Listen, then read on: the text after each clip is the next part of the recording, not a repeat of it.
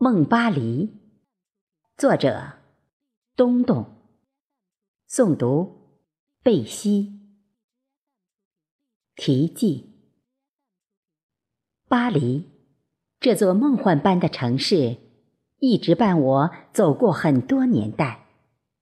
经过长久的策划，终于要和他一起飞往巴黎，去探寻他的一切。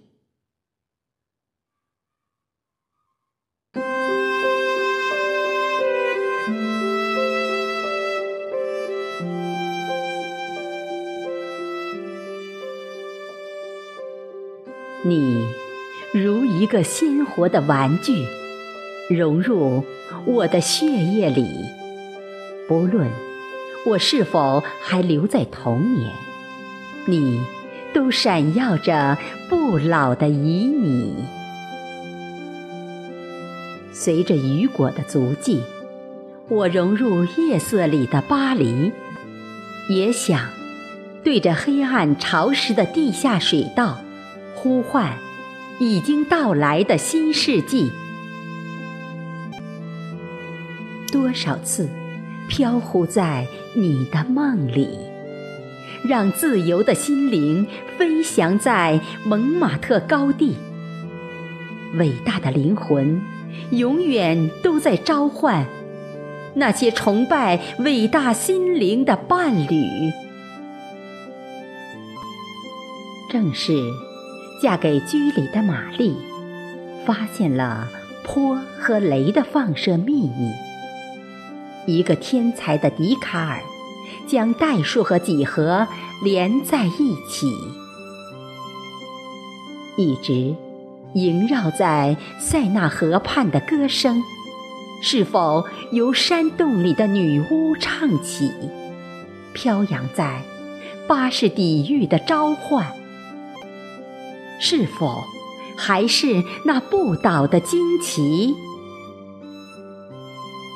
即使在浪漫主义横行的年代，也无法阻止来自巴黎的忧郁，因为任性的波德莱尔把诗句洒满每一个街区。是什么给了莫奈神来的画笔？使作品都打上印象的名义，即使满园春色的塞纳河，也流淌欣赏的目光造成的拥挤。他拒绝领取诺贝尔的奖项，却给世界留下了存在的意义。无法停止对思想的拷问。就像无法停止一生的孤立，仅凭一个纯洁的圣女，贞德就逼退了入侵的强敌，横扫欧洲的拿破仑，成为世界不朽的记忆。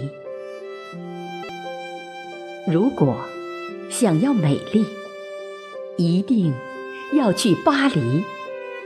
所有的奢侈和浪漫，都可以在香榭丽舍大街寻觅。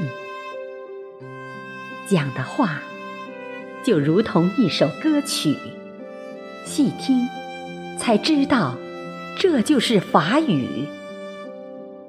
在阿尔萨斯上完最后一课，人们才欣赏到法语的魅力。